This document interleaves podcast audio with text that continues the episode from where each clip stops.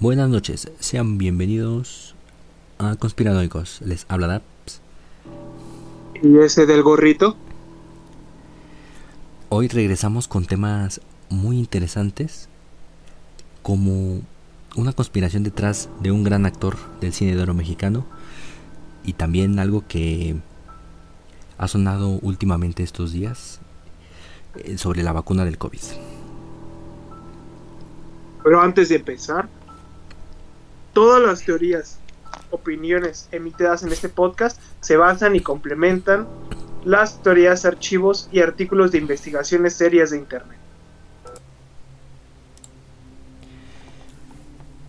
Hoy empezaremos con el Pfizer Gate, algo que se ha vuelto tendencia en estos días de la gigantesca farmacéutica. Se han hecho revelaciones de malas prácticas en una empresa de investigación por contrato que ayuda a llevar a cabo el ensayo fundamental de la vacuna del COVID-19 de Pfizer. Plantean dudas sobre la integridad de los datos y la supervisión regulatoria. En otoño de 2020, el presidente y directivo ejecutivo de Pfizer, Albert Bourla, envió una carta abierta a los miles de millones de personas en todo el mundo que estaban depositando todas sus esperanzas en una vacuna para combatir el COVID-19, segura y eficaz, para poner fin a la pandemia.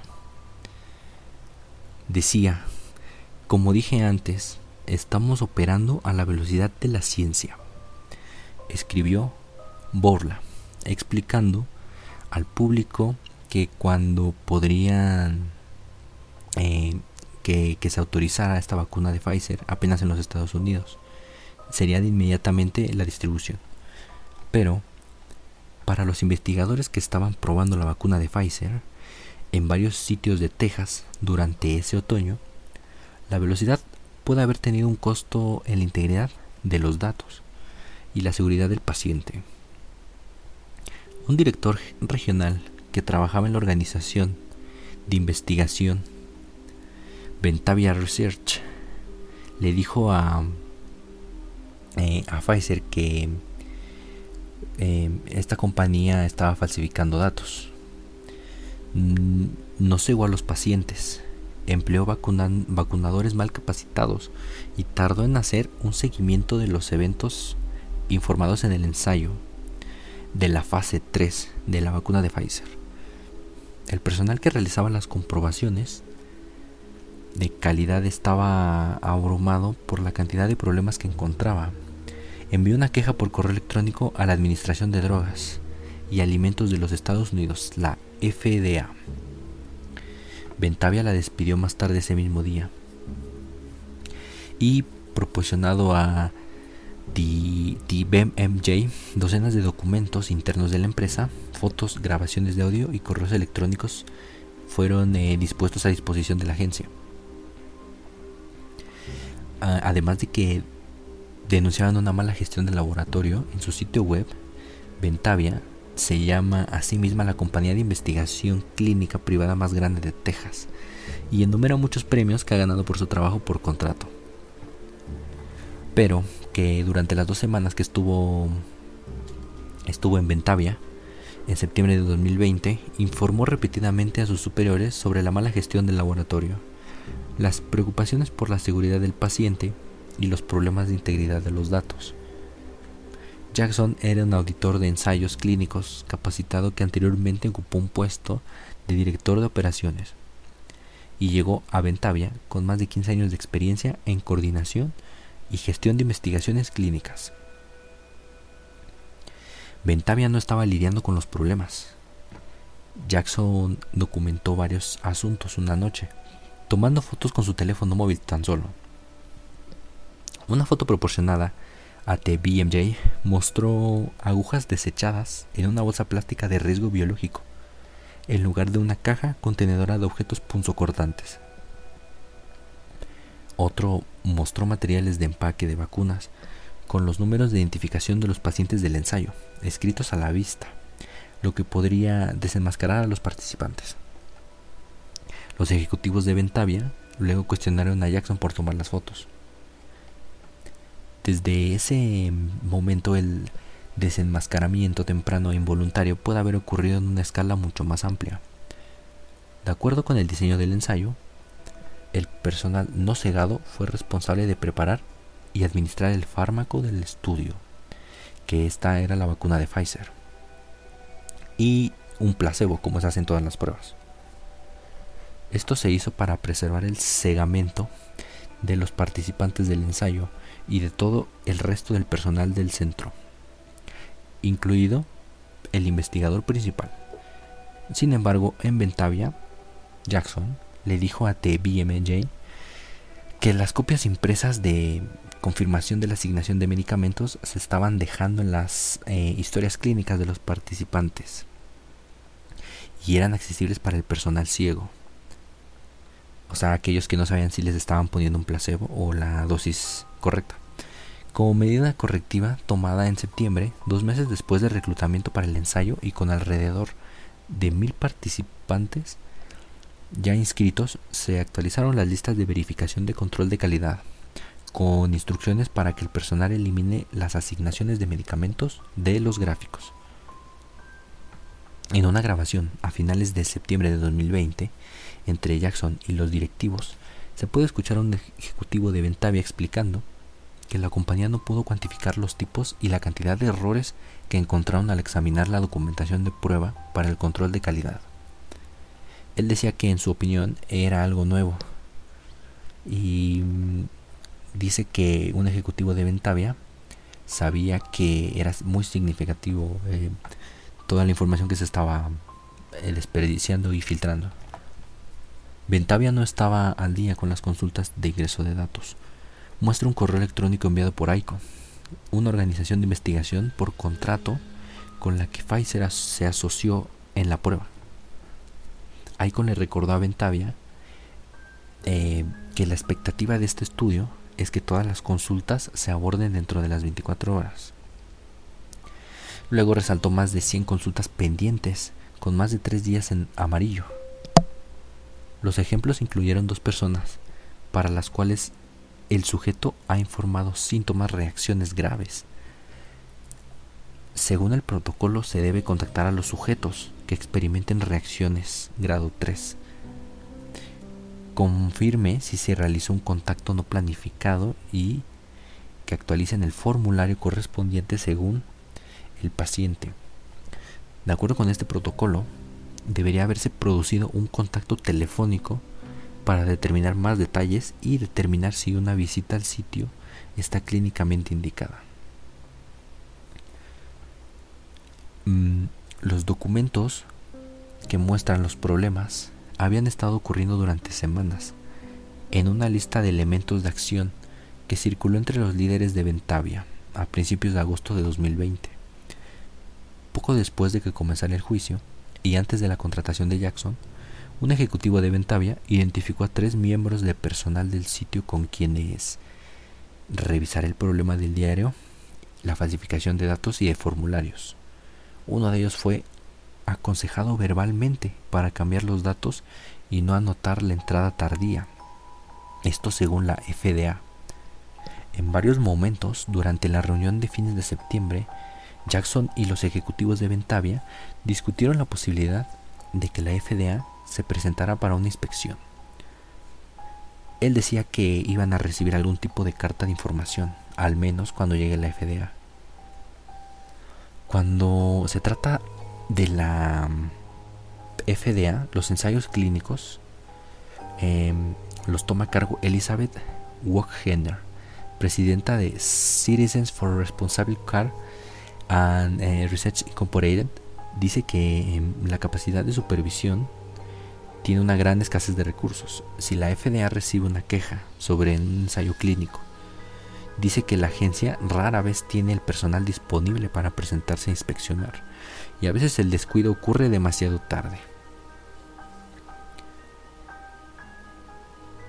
A la mañana em, siguiente, el 25 de septiembre de 2020, Jackson llamó a la FDA para advertir sobre prácticas poco sólidas.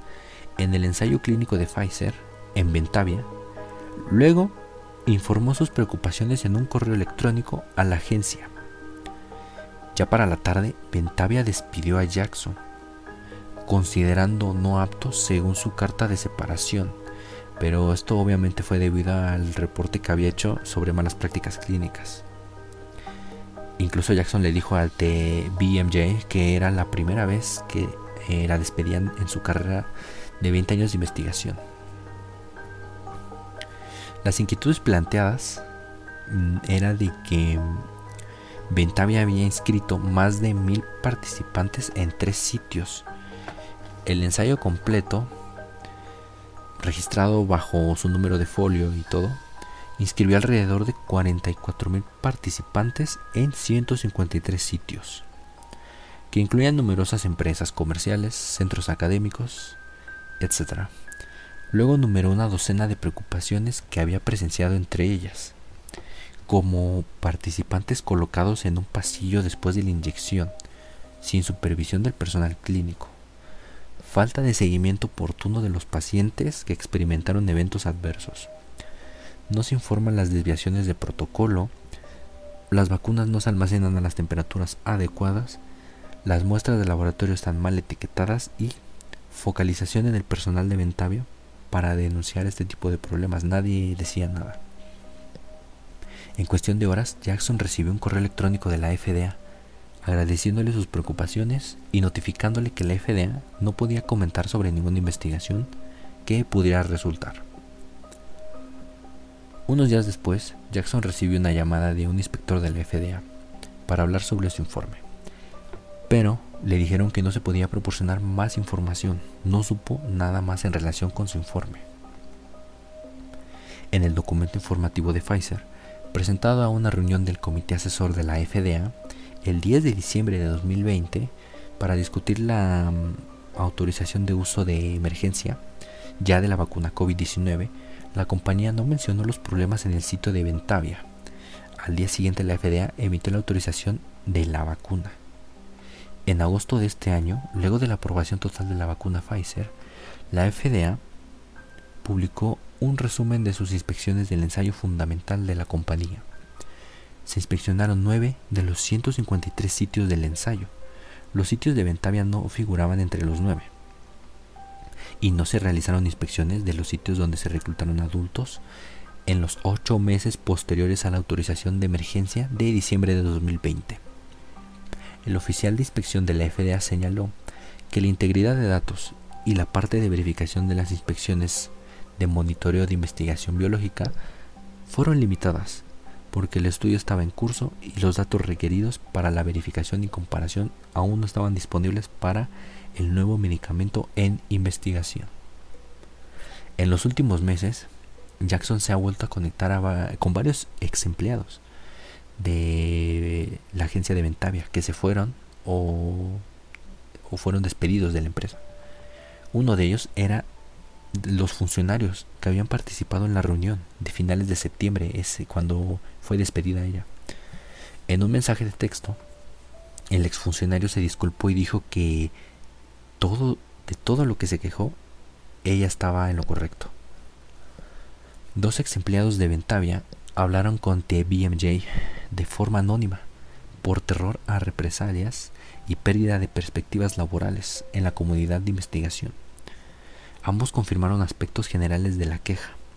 Una dijo que había trabajado en más de cuatro docenas de ensayos clínicos a lo largo de su carrera, incluidos muchos ensayos grandes, pero que nunca había experimentado un entorno de trabajo tan desordenado como con Ventavia en el ensayo clínico de Pfizer.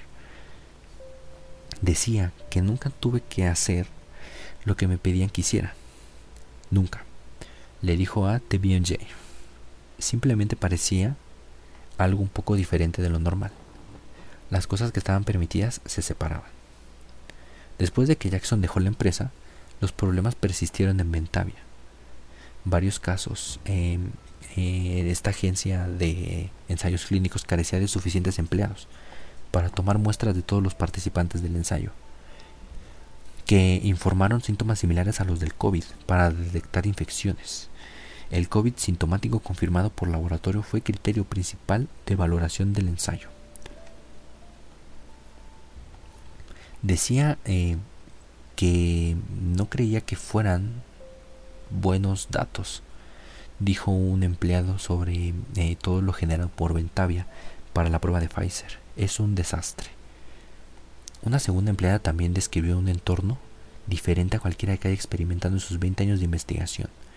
Le dijo a BMJ que poco después de que Ventavia despidiera a Jackson, Pfizer fue notificado de los problemas en Ventavia con el ensayo de la vacuna y que se llevó a cabo una auditoría. Desde que Jackson informó problemas con Ventavia a la FDA en septiembre de 2020, Pfizer ha contratado a Ventavia como subcontratista de investigación en otros cuatro ensayos clínicos de vacunas. Vacuna contra COVID-19, ahora en la de niños y adultos jóvenes, la de mujeres embarazadas y la dosis de refuerzo, así como un ensayo de otra vacuna que es eh, secreta. El comité de, asesor del control de Ventavia eh, sigue siendo eh, la misma persona.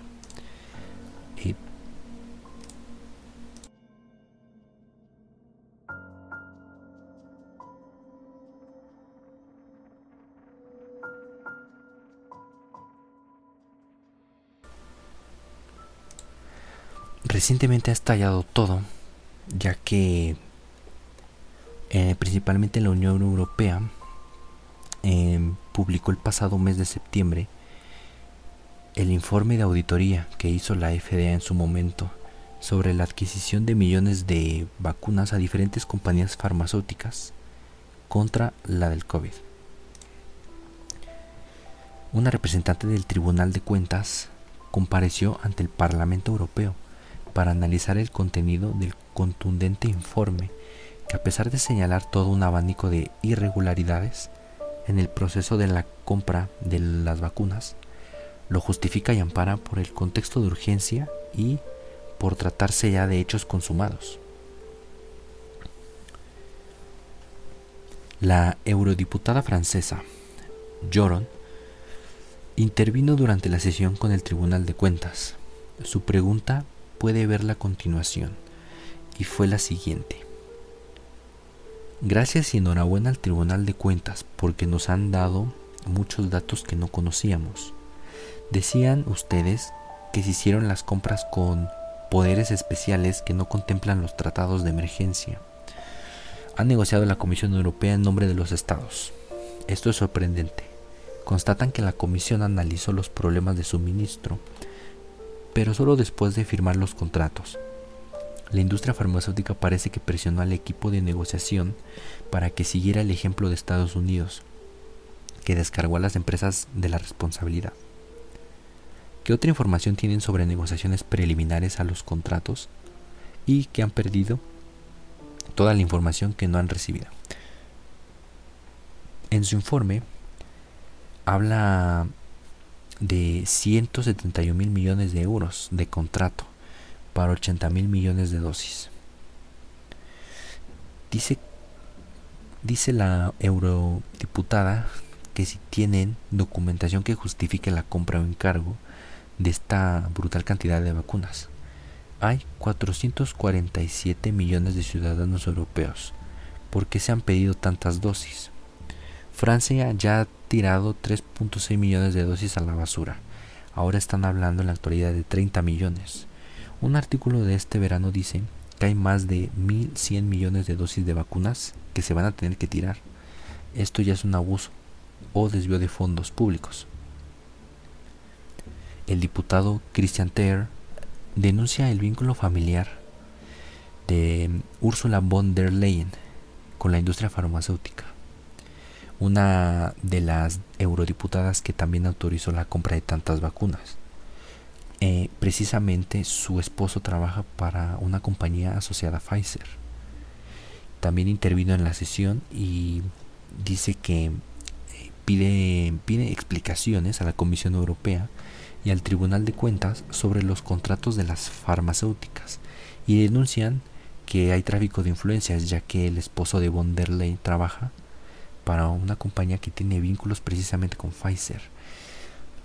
Ahora, por eso compraron muchísimas dosis que ya se están teniendo que tirar. Y gracias al Tribunal de Cuentas, por el informe también de la FDA, 771 mm, mil millones de euros en contratos firmados entre agosto de 2020 y mediados de 2021 para 4 mil millones de dosis. El coste medio es de 15 euros. O sea, que para la Comisión Europea compró decenas de miles de vacunas para cada ser vivo. Hubo un gran escándalo en el Parlamento Europeo, ahí es donde estalló todo principalmente, porque nadie vio todo eso. Después del escándalo se publicaron los contratos de manera editada. Muestra los folios, en su gran parte tachados, y esto es lo que publican para nosotros y para el mundo. Entonces se preguntaban si el Tribunal de Cuentas y la Comisión, eh, ¿cuándo van a publicar todos los contratos que firmó con los fabricantes de vacunas? La segunda pregunta que, que se lanzó al Tribunal de Cuentas es que si habían visto ustedes la versión completa de todos esos contratos, porque sigue habiendo partes que no se han entregado hay un conflicto muy grande de interés, ya que familiares eh, trabajan y son eh, están en cargos importantes o son dueños de empresas que tienen precisamente relación con Pfizer.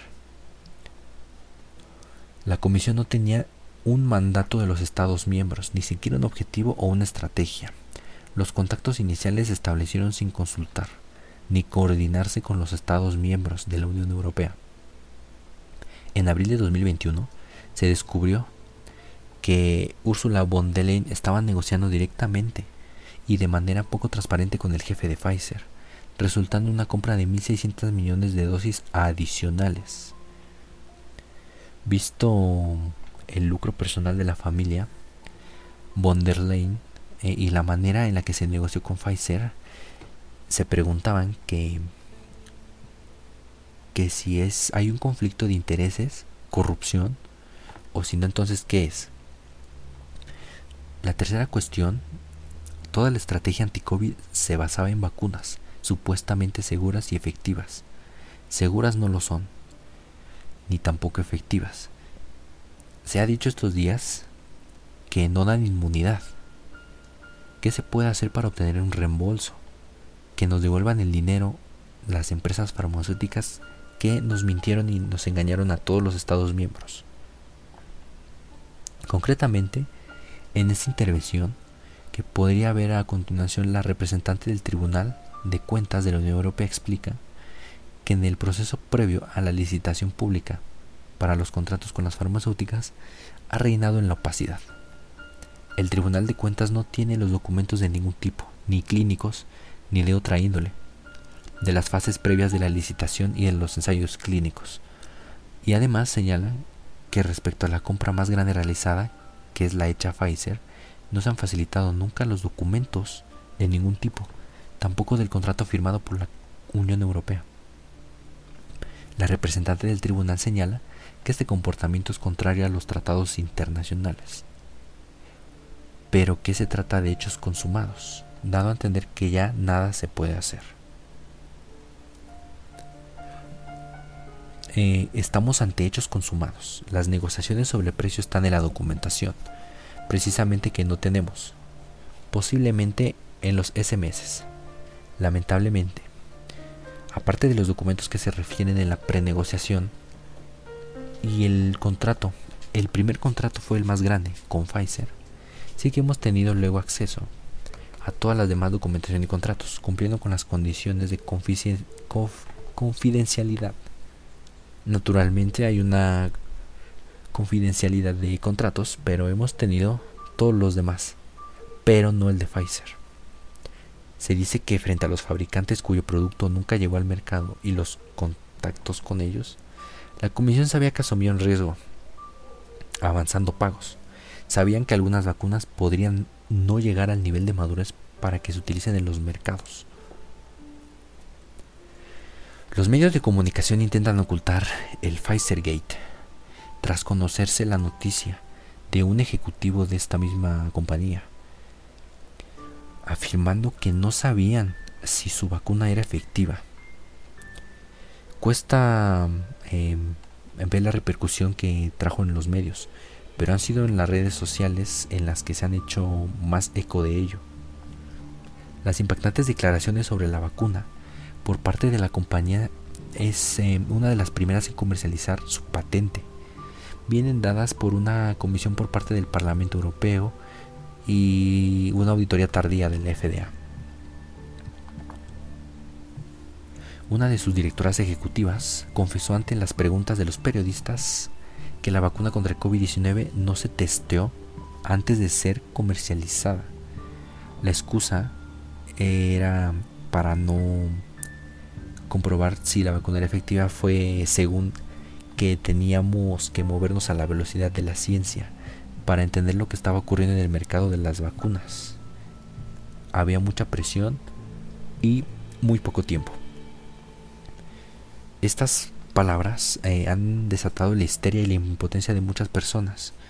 Eh, la mayoría de ellas eh, denuncian y critican que hayan inoculado unas vacunas por el bien común, sin haber sido estas em, antes probadas de buena manera con buenas prácticas de ensayos clínicos. de esta manera el pasaporte COVID, entre otras medidas, quedaría como una una gran mentira y ante la falta de repercusión por parte de los medios, la gente ha usado eh, ha usado redes para poder quejarse contra Pfizer y criticar todas las maneras de poder investigar y probar esta vacuna, ya que no fueron correctas desde el primer lugar. Y la FDA se tardó en hacer la primera auditoría desde que Jackson estaba denunciando las malas prácticas del laboratorio. Ya explotó el escándalo en la Unión Europea, que es donde se compraron mucha, bueno, en el lugar en el mundo donde se compraron más vacunas, más dosis. Y los mismos ejecutivos que Pfizer que admitieron que no sabían bien si iban a funcionar o no mientras que gran parte de la población ya fue vacunada con dosis precisamente de la farmacéutica Pfizer. También menores de edad y mujeres embarazadas. Eh, todavía no se ha desarrollado mm, la conclusión del Pfizer Gate, pero eh, eh, lo más lo más escandaloso ya salió a la luz, que es que las vacunas no están garantizadas que funcionen entonces tal vez si fuiste vacunado por Pfizer, probablemente no estés inoculado. Y esto fue el, inicio del Pfizer Gate. Entonces, lo que nos quisiste decir, Dabs, fue que la vacuna de Pfizer fue más que nada un fraude y que por esto miles de personas que, las cuales fueron vacunadas pues sí murieron por los efectos que no se no se registraron como se diría pues bien no en una documentación. Ah sí de manera correcta. Eh, prácticamente por las malas eh, prácticas de, ensayo clínico y según ellos para eh, sacar más rápido la dosis porque pues eh, al mundo le urgía eh, la cura ¿no? para el COVID pues sí desde el 2020 pues ya se estaban denunciando las malas prácticas con esta ex empleada de, del laboratorio pero y apenas fue cuando se, se destapa esto además de que explota todo en la Unión Europea porque se enteran que compraron muchísimas vacunas que no sirven apenas. Exacto, ¿no? Aquí lo, lo peor del caso, si se puede decir así, es que Pfizer fue de una de las vacunas que más se vendió a nivel mundial y ahora resulta que fue la única que pues nunca se, se previno bien, ¿no? Sí, eh, lo, lo, más grave, pues sí, o sea, se vacunó a gran parte de la población con esa vacuna y mm, eh, los problemas que les, les dieron eh, precisamente los efectos secundarios. Entonces, si no se probó muy bien, pues todavía yo creo que mm, se arriesgó ¿no? a gran parte de la población mundial.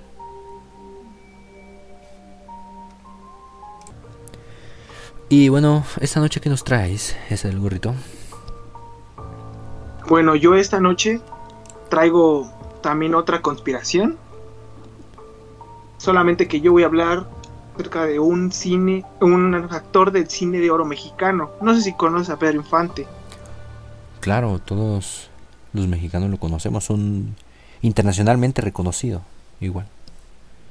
Pues bueno, hay muchas teorías alrededor de su muerte, que bueno, hasta la fecha siguen sin resolverse, que es un caso pues especial aquí, mucho, bueno, por lo menos aquí en México, de que la gente conoce muchas leyendas urbanas acerca de él, de su muerte, si en realidad falleció o no.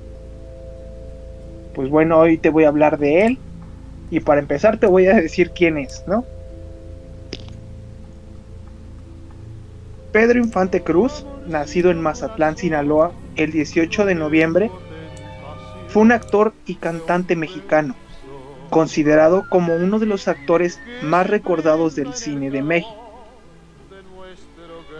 Y uno de sus logros, por su actuación en la película Tizoc de 1956, fue galardonado con un oso de plata del Festival Internacional del Cine en Berlín, en la categoría de Mejor Actor Principal también obtuvo un Golden Globe por Mejor Película Extranjera, el cual fue otorgado por la prensa extranjera acreditada en Hollywood.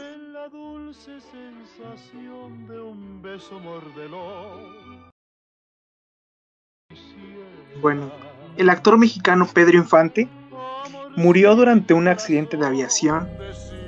La avioneta donde iba despegó en Mérida, Yucatán, y pretendía aterrizar en la Ciudad de México. La avioneta se estrelló cinco minutos después de despegar de Mérida, en el sureste de México. Un motor falló en el despegue, lo que provocó que el avión cayera en espiral al suelo, matando a dos en tierra y a los tres en el avión. Infante y el piloto Víctor Manuel Vidal Lorca y Marcial Bautista esta muerte la causó una infusión de dolor sin precedente aquí en México y en América Latina, provocando suicidios, desmayos y hasta crisis nerviosas poco después de su muerte. Después de su muerte de Pedro, el 15 de abril de 1957, se generaron muchísimas teorías de conspiración. Estas teorías alegan la participación del gobierno mexicano de narcotraficantes, presidentes mexicanos o hasta alguna combinación de estas entidades en la muerte o el encubrimiento de que Pedro Infante seguía con vida. Estas teorías fueron alimentadas por el hecho de que el cuerpo de Infante fue quemado más allá del reconocimiento en el accidente aéreo y por la aparición en la década de 1980 de un hombre llamado Antonio Pedro, que se pensaba que se tenía una semejanza con Infante. Asimismo, el nieto de Infante, César Augusto, ha dado varias entrevistas donde ha afirmado que Antonio Pedro era en realidad Pedro Infante y que su identidad había sido ocultada por el gobierno mexicano. Una de estas primeras teorías de conspiración que involucra, en este caso, enlaces con el narcotráfico, en el 2022, el nieto de Pedro Infante, César Augusto Infante, realizó una entrevista en la cual habló sobre supuestos enlaces entre Pedro Infante y organizaciones de narcotráfico en México. Este afirmó que Pedro Infante terminó siendo contrabandista y participando sin saber durante mucho tiempo en actos con el narcotráfico.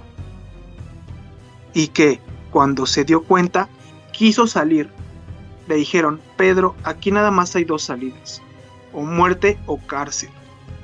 Según César, Pedro Infante gozó de varios lujos y riquezas otorgados por sus representantes. Entre estas, le compraron una avioneta y aprendió a manejarla con un simulador. Él sospechó cuando las cargas de su avioneta no eran revisadas por el servicio de aduanas derivado de esto. Pedro supuestamente revisó las cargas de su avioneta y entre ellas descubrió armas, joyas y drogas. Al revelarse a sus representantes y querer salir del círculo, estos lo amenazaron y le recordaron que si lo hacía volvería a la pobreza. También otra de las conspiraciones habla de accidentes de aviación. Una de las pruebas que más afirman los conspiranoicos de que Infante seguía con vida es que después del accidente de aviación, el cuerpo que supuestamente pertenecía a Pedro Infante fue quemado a un punto totalmente irreconocible, por lo cual era imposible afirmar con seguridad si el cuerpo pertenecía a Pedro Infante. Su nieto, César Augusto, aseguró que en relación con el enlace de Pedro y el narcotráfico, cuando Infante llegó al aeropuerto de Mérida, personas armadas lo altercaron y le dijeron, a partir de este momento tú ya no eres Pedro Infante. En ese momento, supuestamente, llevaban a un hombre con una complexión similar a la de Infante para que se subiera a la avioneta. Le quitaron su esclava de oro para dársela a esta persona que finalmente subió al avión. La esclava de oro fue uno de los factores clave para el reconocimiento del cuerpo de infante, al quedar totalmente reconocible después del accidente. El nieto afirma que la avioneta inicialmente debía ser derribada en el mar para lograr que fuera difícil recoger pruebas de que la persona dentro de la avioneta no era Pedro Infante. Sin embargo, Supuestamente en la avioneta iban sicarios armados y el capitán decidió defenderse e intentar tomar el control de la aeronave, provocando disparos dentro de la avioneta y finalmente haciendo que un disparo terminara dañando una hélice y haciendo que fuera en picada. Otra son rumores, censura y amenazas e incluso intento de atentados. El nieto de Infante denunció que personas relacionadas con el gobierno mexicano han amenazado, asesinado y atentado contra la vida de las personas cercanas a Pedro, que intentaran revelar públicamente su supuesta muerte falsa o acercarse a él después del complot de su muerte. Además, mencionó que varios artistas y actores como los Tigres del Norte, Silvia Pinal Antonio Aguilar y Tintán, supuestamente sabían expresamente que Pedro Infante no había muerto y que todo era un secreto a voces. Un supuesto primer intento de revelación de la muerte de Pedro Infante era falsa se dio en el 85, cuando el padre de César Cruz Infante conoció a Antonio Pedro en 1985 y poco después, en un programa de televisión mencionó, Pueblo de México, mi padre Pedro Infante sigue vivo. Después de mencionarlo, se llevó un corte comercial y en 1987 fue asesinado con otros miembros de la familia durante una presentación en Veracruz, supuestamente por haber mencionado que seguía vivo. Y la última y la conspiración, pues, más extraña es en la supuesta otra identidad de Pedro Infante llamada Antonio Pedro. José Antonio Hurtado Borjón, nacido el 10 de julio de 1930, fue un cantante mexicano de mariachi conocido popularmente por su gran parecido al cantante y actor mexicano Pedro Infante.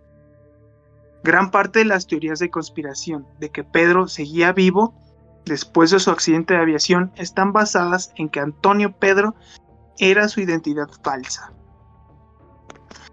Muchos medios de comunicación citan que fue a partir del año de 1983 cuando Antonio Pedro apareció en actuaciones e interpretaciones en vivo. Su popularidad se disparó en la década de los 80 cuando la televisora mexicana TV Azteca emitió un reportaje donde entrevistó a Antonio y destacó su parecido extremo con Pedro Infante, preguntándole numerosas veces si él era Pedro Infante. Este no negaba ni desmentía si era él. Sin embargo, él siempre era cortante cuando se le preguntaba, y repetía que no se le preguntara sobre su parecido con él por respeto. Según su nieto César Augusto Infante, su aparición supuestamente se dio en 1983, porque en realidad se trataba de Pedro Infante, y justamente ese año murió el presidente mexicano Miguel Alemán Valdés, el que más odiaba a Pedro Infante.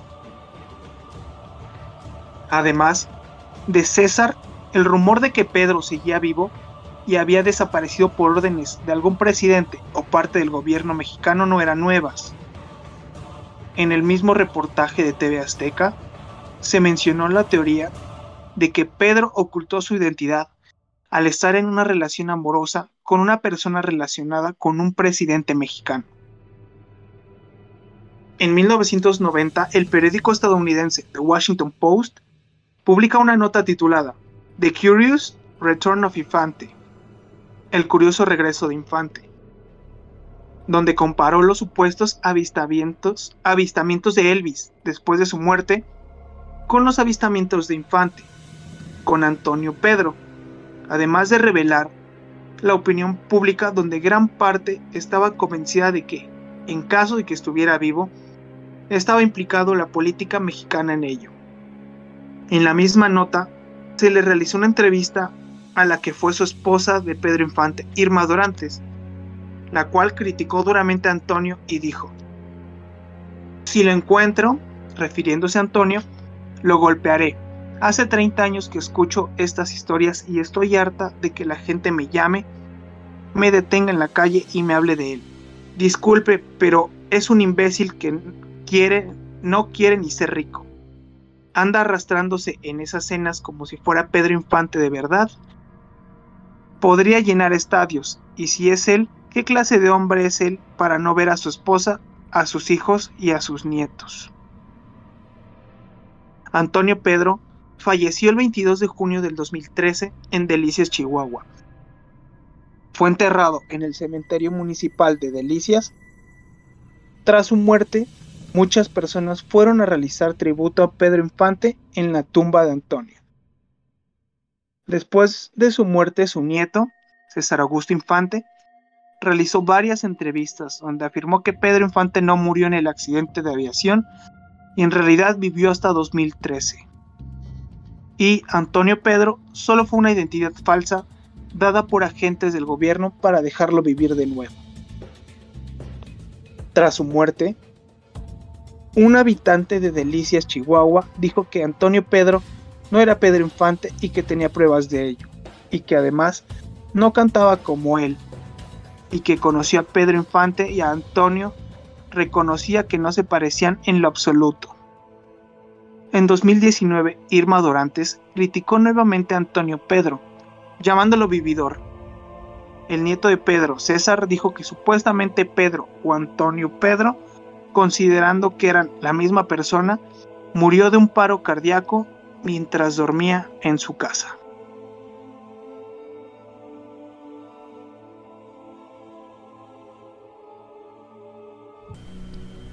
Y bueno, este ha sido mi tema por esta noche. Todavía muchos misterios alrededor de la muerte de este ídolo mexicano que como tú mencionas desde nexos con narcotraficantes o el gobierno que quiso ocultar todo, pero pues sigue siendo un misterio y para los amantes de la conspiración pues preferimos eh, creer que sí hay algo ¿no? detrás de su supuesta muerte. Sí, ¿no? Y también alimentar el pues el morbo de que en realidad nunca murió, ¿no? ¿Cuántas veces no hemos escuchado de famosos artistas que se dicen muertos, que eh, fallecieron y la gente piensa que no? Ejemplos tenemos a Michael Jackson, se dice de Juan Gabriel, en su tiempo fue Elvis Presley en Estados Unidos y aquí tenemos a Pedro Infante, ¿no?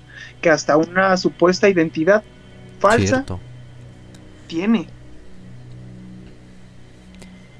Claro, y que Eh, bueno, solo, solo pues eh, el mismo, el mismo, eh, bueno, su supuesta identidad, ¿no?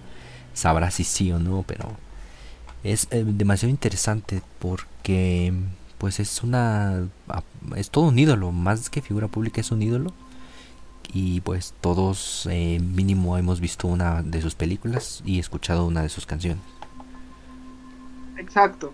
Y aquí lo que más alimenta el morbo de las conspiraciones es que tenemos por parte de su nieto saliendo a decir que en realidad nunca murió, que él, él sabía que su abuelo era otra persona.